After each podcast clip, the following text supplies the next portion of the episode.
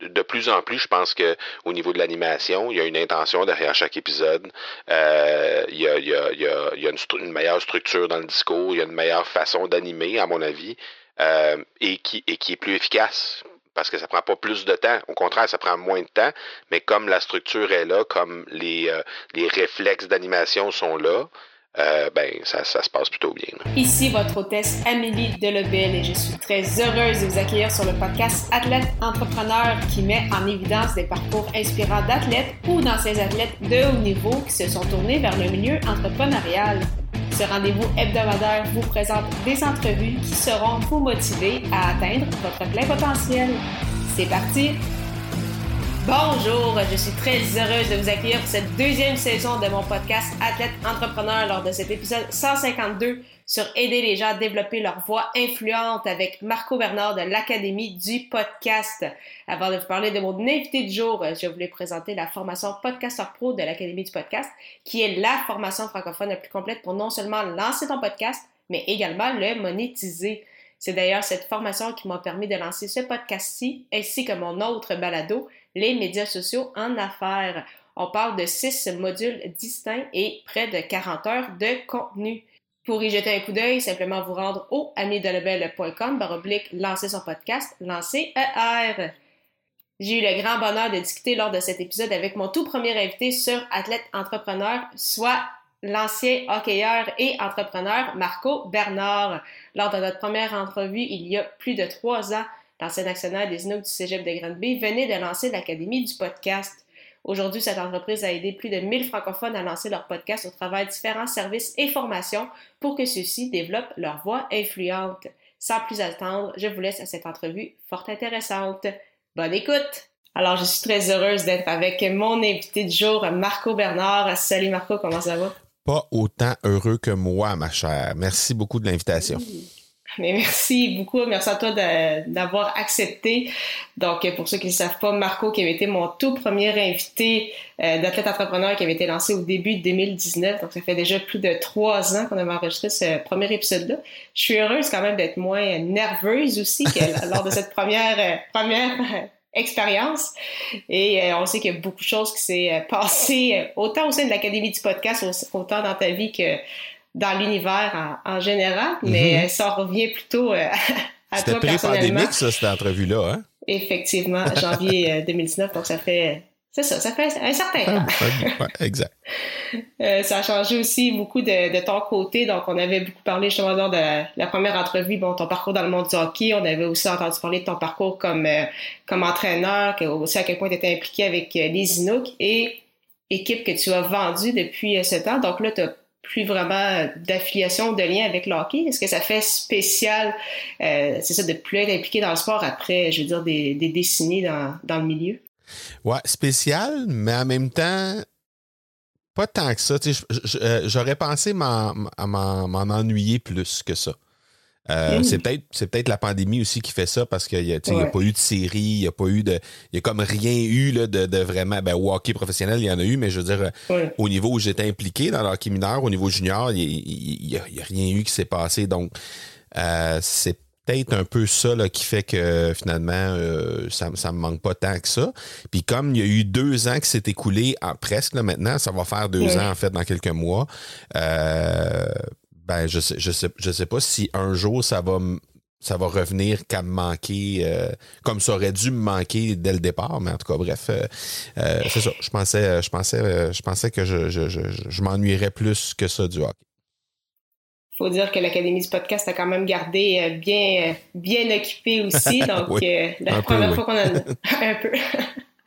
La première fois qu'on en avait discuté en fait c'est que tu venais de lancer en fait, ça faisait peut-être quelques mois à peine que tu avais lancé la, première formation donc francophone sur euh, le podcast. Depuis ce temps-là, cette formation qui est devenue Podcaster Pro, il y a eu également bon le Club Momentum qui est un groupe de soutien. Il y a eu euh, niveau premium aussi pour euh, des gens qui veulent vraiment tout clé en main, donc avec du coaching privé aussi avec toi. Il y a eu beaucoup d'autres aussi branches, si je peux dire, qui se sont créées au sein de, de l'Académie du podcast. Ça va être un peu difficile de revenir en tout ça à une seule question, mais est-ce que tu croyais que ça allait devenir aussi gros? Parce que là, depuis ce temps-là, tu as aidé des, centaines, voire des milliers de francophones à lancer leur podcast.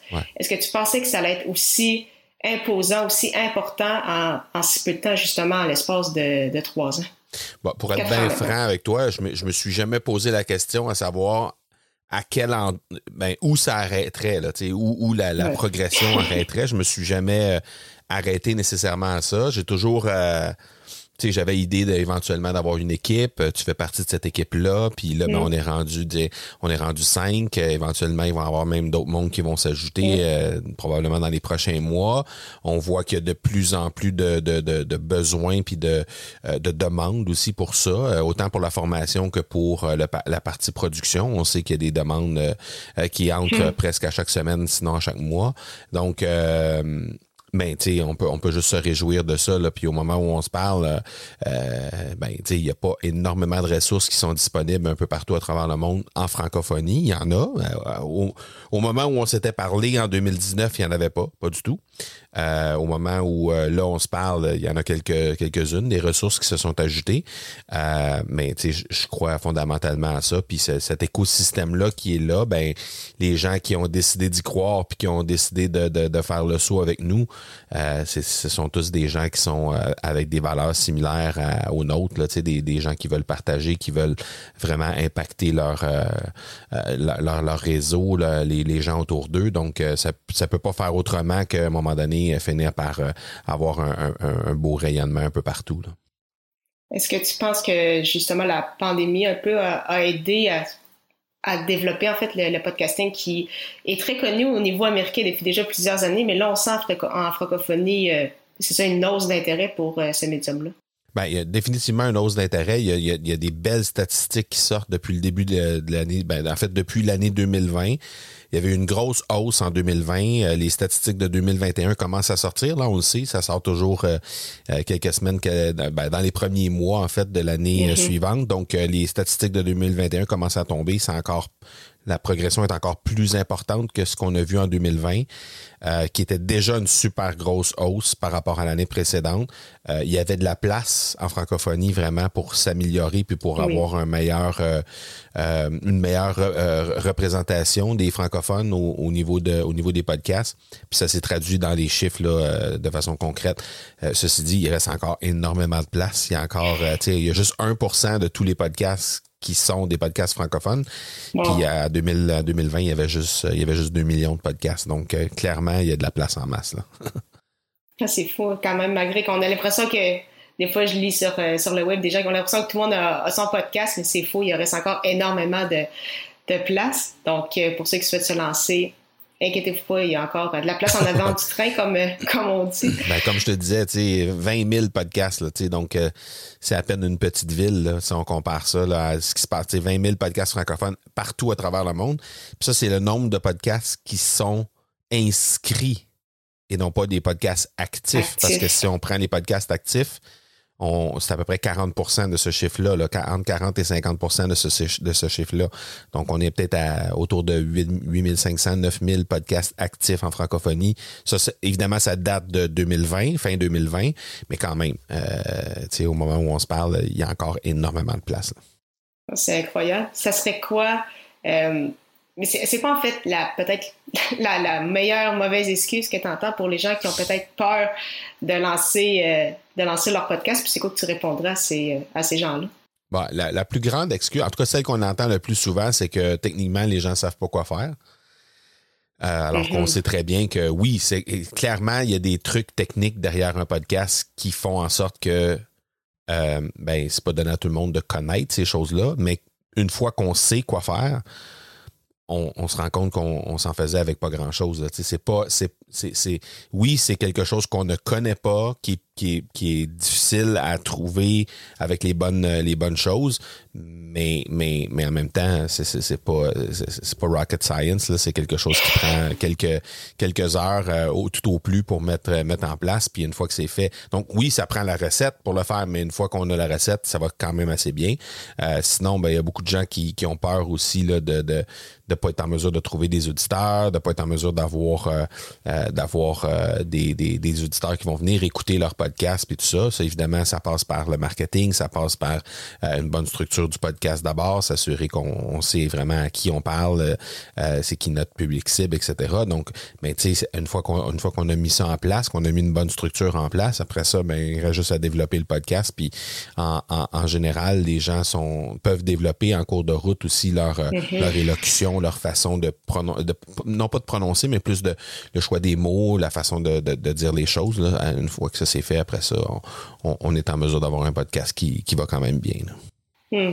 C'est rassurant aussi qu'on s'améliore avec le temps. Je pense qu'il y en a des fois qui sont peut-être un peu trop euh, sévères ou durs envers eux-mêmes. Mais hmm. en tout cas, de mon côté, je vois déjà la différence entre le premier épisode qu'on avait tourné, c'est ça, il y a euh, plus de, trois ans et aujourd'hui, puis une chance, sinon là, ça serait un peu dommage de voir aucune ben, ben C'est le cas de tout le monde, hein? Euh, puis ben euh, tu le sais parce que tu côtoies aussi les gens là, dans, l'académie. Il y, a, plein de gens, là, les, dès, que les gens franchissent le cap de, je dirais, des 10, 12, 15 épisodes, puis qu'ils se mettent à se réécouter du début, même si c'est juste après 15 épisodes, il voit déjà une différence ben quand même assez marquée.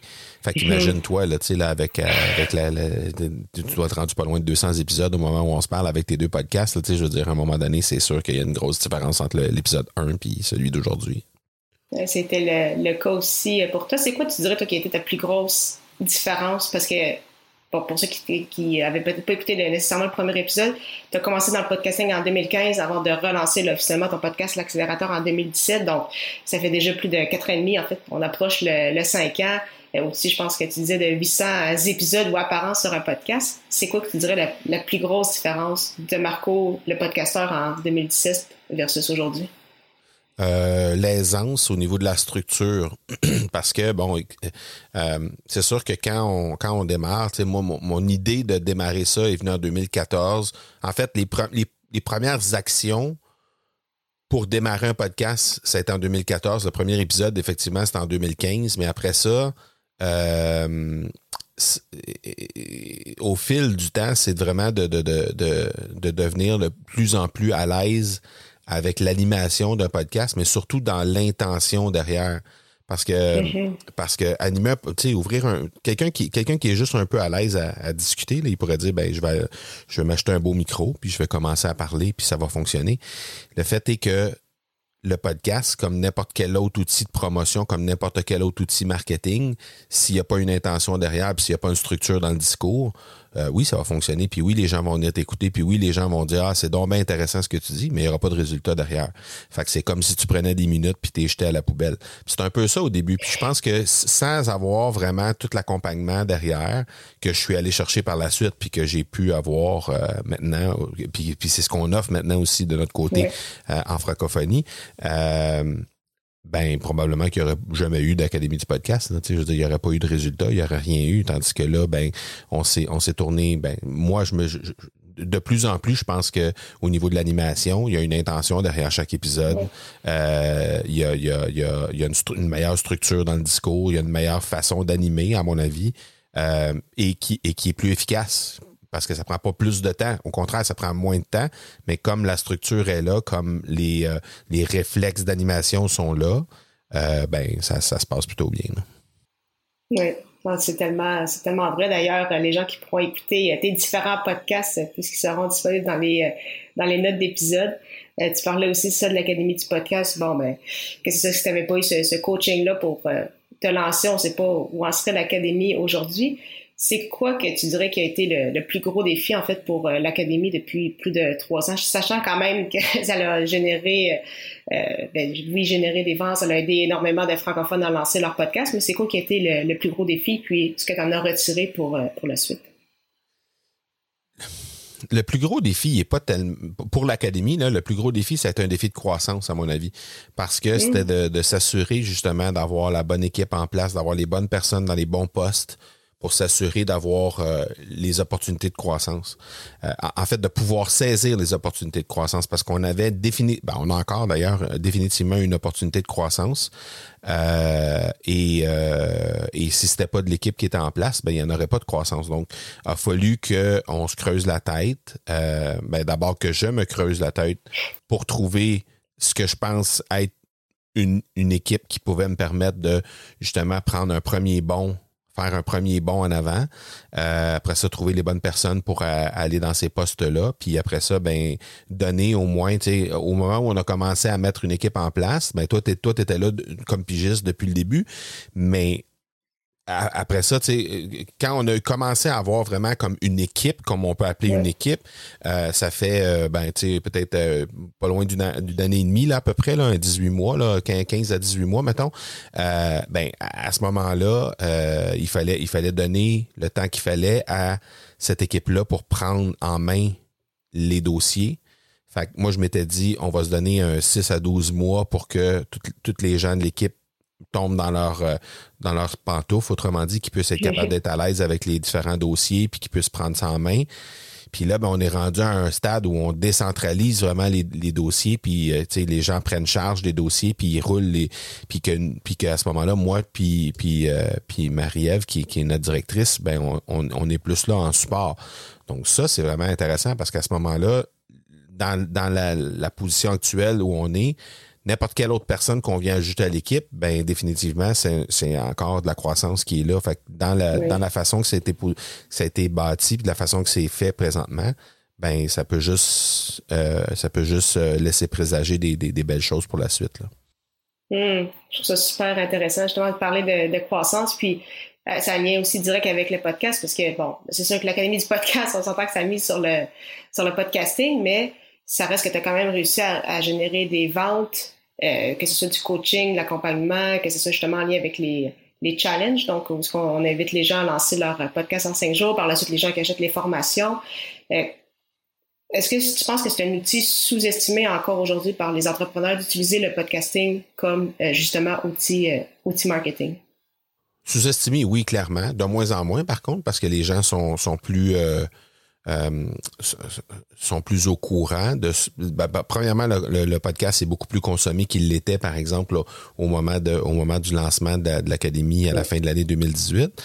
Euh, mais définitivement, c'est sûr que les entreprises francophones gagneraient à euh, étudier le podcast, à faire des podcasts ça leur donne une voix, ça leur donne une façon de passer leur message, ça leur donne une façon de, de se rapprocher de leurs prospects, de se rapprocher de leurs clients, de créer des relations, des liens vraiment durables avec ces gens-là.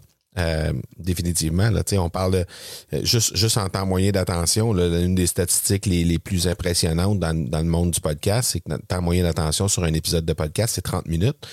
Puis euh, ce qu'on a de plus proche de ça, c'est une vidéo sur n'importe quelle autre plateforme qui est à 4 minutes. Donc, on parle presque huit fois plus longtemps euh, avec avec euh, avec notre auditeur, avec notre interlocuteur lorsqu'on lorsqu'on est en podcast que lorsqu'on est sur n'importe quel autre format de création de contenu, euh, parce que l'écrit c'est moins que ça, les publications c'est moins que quatre minutes aussi. Donc dans tous les cas, la, meilleure performance c'est la vidéo à quatre minutes, puis après ça c'est le podcast à 30 30 minutes en moyenne. Donc c'est juste incroyable. Tu sais, si on, dit aux marques, ok, tu vas peut-être parler à moins de monde mais les gens qui sont là vont choisir de venir vers toi, vont choisir de venir écouter ce que, ce que, ce que tu as à dire, ton discours, ta thématique. Et, et, tu vas avoir euh, jusqu'à huit fois plus de, de, de, temps pour leur parler puis pour leur, euh, leur faire euh, passer ton message autrement dit. Donc, c'est inévitable qu'en bout de ligne, ça va créer des soit des, des super fans à partir de clients qui t'écoutent ou soit convertir des prospects en clients c'est super intéressant. Puis tu parles que oui, on va peut-être parler à moins de personnes, mais c'est ça, mais ces personnes-là vont être plus euh, engagées. Est-ce que tu penses que c'est justement encore quelque chose qui manque, on, manque peut-être encore un peu d'éducation à ce niveau-là, parce qu'on est habitué justement de se dire, ah, c'est facile, par exemple, d'avoir 1000 euh, vues sur, euh, sur YouTube, c'est facile d'avoir 1000 portées organiques sur, sur les réseaux sociaux, mais avoir 1000 téléchargements sur un podcast, ça représente énormément plus. Donc, c'est normal qu'au départ, qu'on n'atteigne pas nécessairement ces, ces chiffres-là. Tu penses que des fois, c'est peut-être ça qui peut euh, décourager un peu les, les personnes parce que, euh, euh, comme on le sait, donc au, niveau du podcast, il y a quand même 80% des podcasts qui se rendent pas au septième épisode. Est-ce que tu penses que c'est une des causes ou il y en aurait peut-être une autre plus, plus marquante? Non, mais c'est sûr qu'il y, a un réel changement de mindset à faire parce qu'on est habitué à avoir cette, on, est habitué à, à, évoluer dans ce sens-là, c'est-à-dire que euh, on est habitué d'avoir, tu sais, on, carbure à nos likes puis à nos, euh, à nos, nos, pouces en l'air puis tout ça. Euh, et sur les médias sociaux, quand on n'a pas ça, ben on est un peu déçu, puis on pense que c'est parce que notre publication n'a pas fonctionné ou, ou parce que la plateforme n'est pas ce qu'on a besoin ou peu importe. Donc, euh, clairement. Sauf que juste en valeur absolue, là, disons qu'on reprend encore notre calcul d'il y a quelques instants, euh, si on a 800 personnes, 800 likes sur, un, sur une vidéo YouTube, ce qui n'est pas une mince affaire en, passant, là, 800 euh, likes sur une vidéo YouTube, quelqu'un qui connaît pas ça puis qui s'en va sur YouTube, là, euh, bonne chance. Parce que 800, 800 c'est, du, c'est du gros, gros travail à faire. Mais disons, par exemple, que c'était ça, mais juste en valeur absolue, ce serait l'équivalent serait de 100 en podcast parce qu'on divise par 8. Là, je veux dire, on, on a huit fois plus d'impact sur le message. Donc, forcément, en termes de temps, on a huit fois plus d'impact. Donc, forcément, juste en valeur absolue, mais c'est même pas ça. Parce que dans les faits, les gens vont aller sur ta vidéo, vont aller écouter ta vidéo, vont les regarder plutôt ta vidéo. Dans, les, dans, bien des cas, vont, vont, vont faire que, la, que l'écouter, vont le faire très distraitement avec tout ce qui se passe autour. Euh, et l'engagement sera pas du tout le même. Euh, j'ai plein, plein, plein d'exemples de gens qui, qui, qui ont des chaînes YouTube qui fonctionnent vraiment bien avec des statistiques incroyables. Euh, en termes de nombre, en termes de chiffres, et qui ont un podcast aussi qui ont des chiffres similaires ou moindres, mais qui ont énormément plus de résultats avec un podcast. Donc, euh, clairement, c'est une, euh, une, façon de faire qui est, qui, qui, est, différente, mais qui à la fois est beaucoup plus payante sur le long terme. Moi, je trouve ça vraiment, je trouve ça vraiment intéressant. J'aime ça, discuter de, de podcasts, puis euh, c'est une des premières fois qu'on peut vraiment embarquer sur le sujet, donc dans, dans le cadre de cette émission. Donc, on s'adresse justement à, des, à des entrepreneurs. donc, tu as euh, l'Académie du podcast, tu as quand même toujours euh, aussi impliqué avec euh, production extrême. Donc, même si bon, le hockey fait un peu moins partie de, ta vie, tu es également père de, famille. Comment tu fais pour être en mesure de bien gérer toute cette horaire-là? Est-ce que tu as un outil? Comment est-ce que tu planifies le tout pour être en mesure non, seulement de justement générer des profits avec tes, entreprises, mais également passer du temps de, de qualité en famille? Ah, ça prend ça a pris, ça a pris une, belle, euh, un bon moment en fait pour structurer ça comme il faut. L'équipe, c'est l'équipe a, aidé beaucoup pour ça aussi, à libérer du temps. Euh, sur certaines tâches qui étaient des tâches récurrentes qui faisaient en sorte que euh, ben, à un certain moment, c'est sûr que on n'est pas nécessairement dans notre zone de génie dans des tâches récurrentes, donc forcément, c'est des choses qui viennent un peu qui viennent un peu gruger du temps dans un horaire. Mhm. Euh, mais ça a pris euh, ça, ça, a pris euh, plusieurs années à pouvoir me structurer de la bonne façon, aller chercher des bons outils, des formations. J'ai essayé je sais pas combien de types d'agendas différents pour réussir à trouver un agenda qui finalement correspondait à mon rythme, à moi, à, à, ce que j'aspirais, puis qui me qui me poussait aussi en même temps à, à m'améliorer dans ma structure, dans ma façon de faire. Euh, mais définitivement, ça prend, ça prend une structure, ça prend la, les bonnes personnes aussi pour t'entourer autour de ça. Il y, a des, il y a des gens qui, qui m'aident beaucoup là-dedans. Et, et, ça prend les bons outils aussi. Et finalement, mais ça prend de la discipline parce que c'est sûr que euh, n'importe quel outil, n'importe quel agenda, n'importe quel coach, si on n'a pas la discipline pour l'appliquer par la suite, on va s'en aller dans le mur. fait que euh, la discipline, ça, c'est ça, ça, vient essentiellement, ça vient du niveau sportif, là, clairement. Euh, j'ai joué au hockey pendant 18 ans, donc euh, forcément, à un moment donné, ben, jusqu'à l'âge de 18 ans plutôt, donc forcément, tout l'aspect discipline et tout ça, c'était c'était un aspect important de, de, de ma jeunesse. Puis ça, s'il y a une des choses que j'ai gardées, ben c'est bien ça. C'est super. C'est vraiment c'est vraiment intéressant. C'est vrai que c'est vraiment important. Tu parles aussi, ça c'est revenu souvent sur le podcast, l'importance d'être bien entouré, bien évidemment, mais aussi d'être en mesure de déléguer. C'est quoi ton conseil par rapport à ça? Puis il y en a beaucoup, je pense, qui sont rendus peut-être à cette, à cette étape-là. Donc, certains qui sont solopreneurs, veulent peut-être agrandir leur équipe ou ont déjà peut-être un, une personne ou deux qui les aide, puis là, qui sont vraiment prêts à déléguer euh, davantage. C'est quoi ton meilleur conseil pour les aider par rapport à comment déléguer? Ben, déléguer d'abord, il faut s'assurer d'avoir les bonnes personnes. Parce que c'est difficile de d'être en confiance pour déléguer des trucs si t'es pas convaincu que la personne à qui tu vas le déléguer, elle va, va être en mesure de faire le, travail. ça, c'est la première chose. La deuxième chose, moi, j'ai déjà appris à quelque part que si quelqu'un dans ton équipe à partir du moment, évidemment, où tu es convaincu d'avoir les bonnes personnes dans ton équipe. Euh, si s'il y a quelqu'un dans ton équipe qui est capable de faire une tâche au moins 80% aussi bien que toi, il n'y a aucune raison que ce soit toi qui la fasses. Donc, euh, en partant de cette prémisse de base-là, euh, il y a beaucoup de choses qu'on peut déléguer dans une, dans une entreprise, dans la mesure où nos activités qu'on choisit de garder puis qu'on choisit de faire sont des activités à, euh, à, haute valeur ajoutée, dans le sens où, disons par exemple, je sais pas moi, faire des rencontres avec des clients pour aller chercher des clients premium, comme on appelle chez nous. Euh, c'est des clients qui, qui sont prêts à, dépenser des, des, des, milliers, voire des dizaines de milliers de dollars par année avec toi, avec ton équipe. Euh, ben ça, c'est le genre de choses que je pense qui doit être fait par moi. Euh, par contre, ben, il peut y avoir euh, d'autres trucs qui peuvent être faits par, euh, par, par, des gens, par, par d'autres personnes dans l'équipe. et que ça n'a pas besoin d'être moi qui, qui, qui, le fasse nécessairement. Animer mes podcasts, ben, il n'y a, a, pas personne d'autre qui peut animer un podcast pour moi. il y a certaines choses que je dois garder dans, dans ma cour, comme on dit, parce que ça doit absolument être moi qui le fait, qui le fait. Mais j'essaie de plus en plus de dire, bon, s'il y a quelqu'un qui peut faire au moins cette tâche-là, 80 euh, aussi bien que moi, quitte à, à juste aller réviser par la suite pour être sûr, pour aller corriger certaines choses. Euh, mais, mais, mais à partir de ce moment-là, ben, on délègue. Puis l'autre chose aussi, c'est de clarifier les attentes.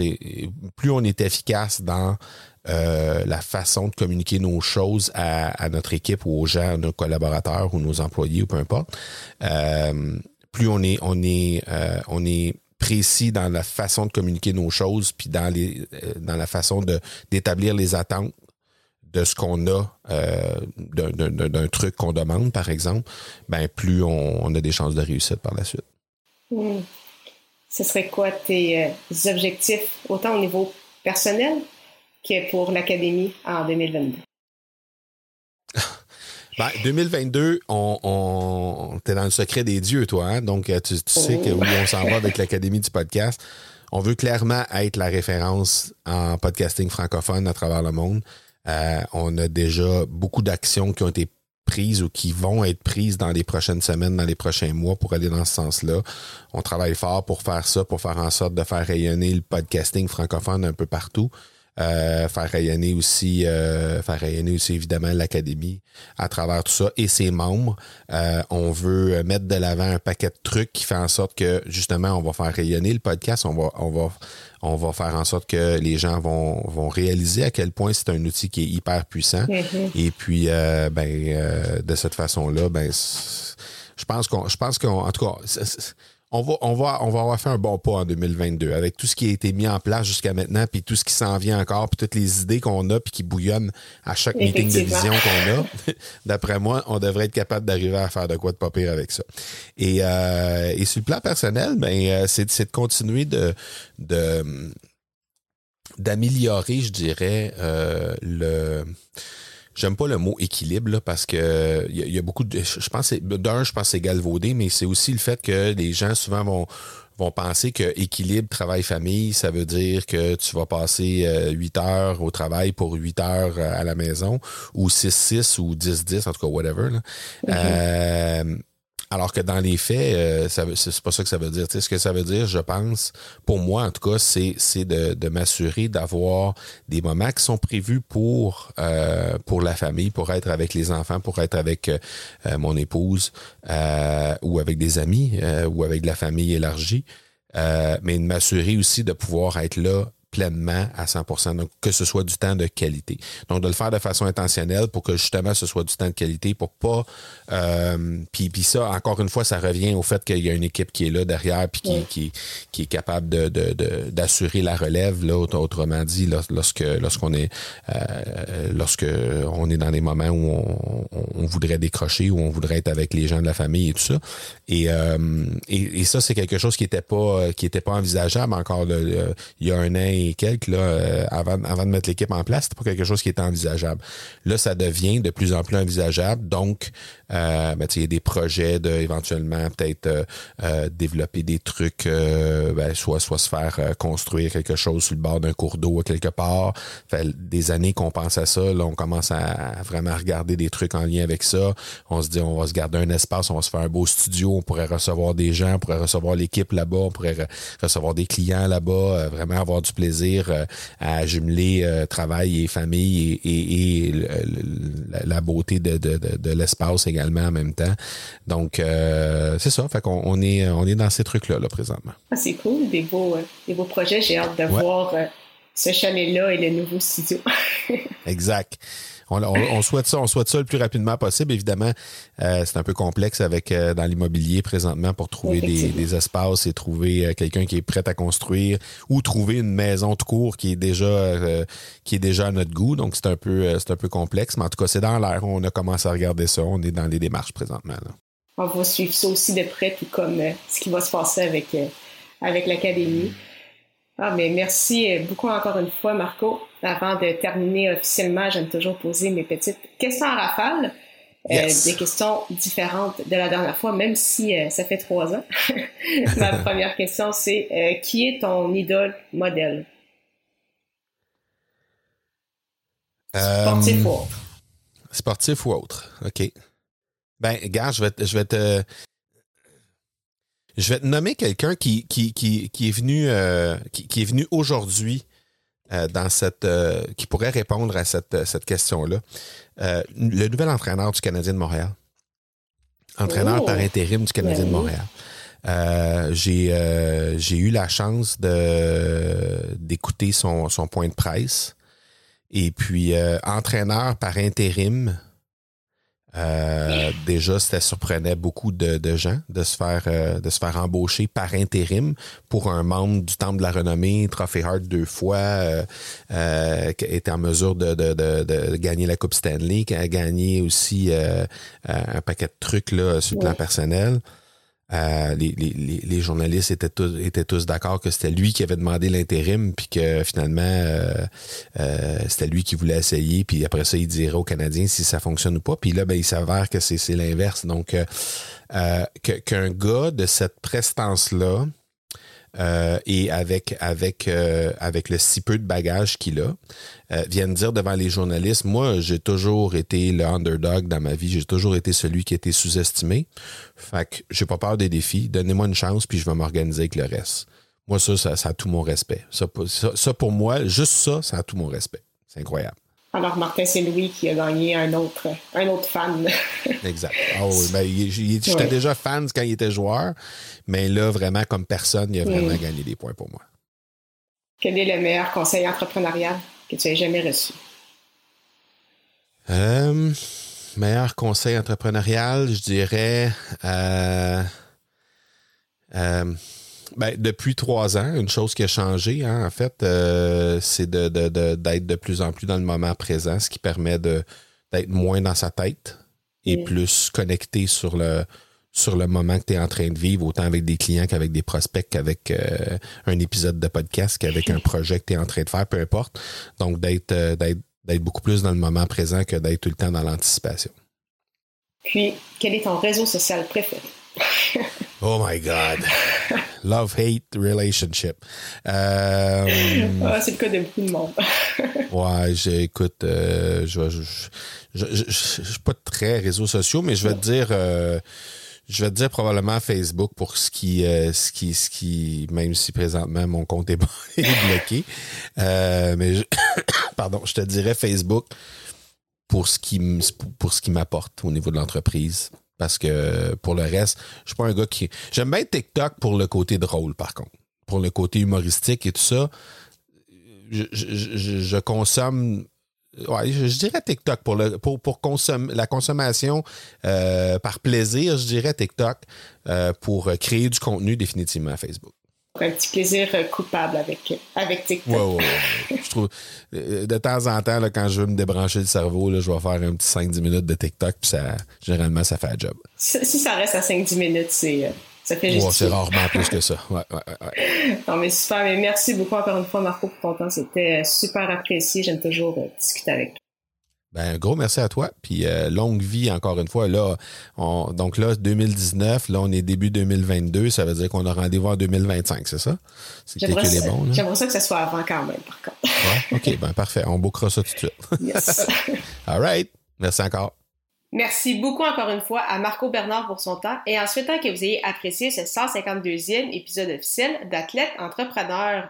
Parlant de podcasting, je voulais parler avec vous de l'hébergeur de podcast Ocha. Contrairement aux autres plateformes, Ocha n'est pas qu'un hébergeur, mais également un outil marketing qui vous permet, entre autres, de planifier vos publications sur les réseaux sociaux, de bâtir votre propre liste de courriels et de créer des clips audio avec transcription. De plus, il s'agit d'une plateforme 100% francophone. Pour l'essayer à votre tour, profitez d'un essai gratuit de deux semaines au amidelebel.com baroblique A-U-S-H-A. Je vous donne rendez-vous à l'épisode 153 pour une nouvelle émission, alors que cette fois, mon invité sera l'ancien joueur de football universitaire et copropriétaire de Olega Canva, Jérémy Gagnon-Chénier. Ne manquez pas ça!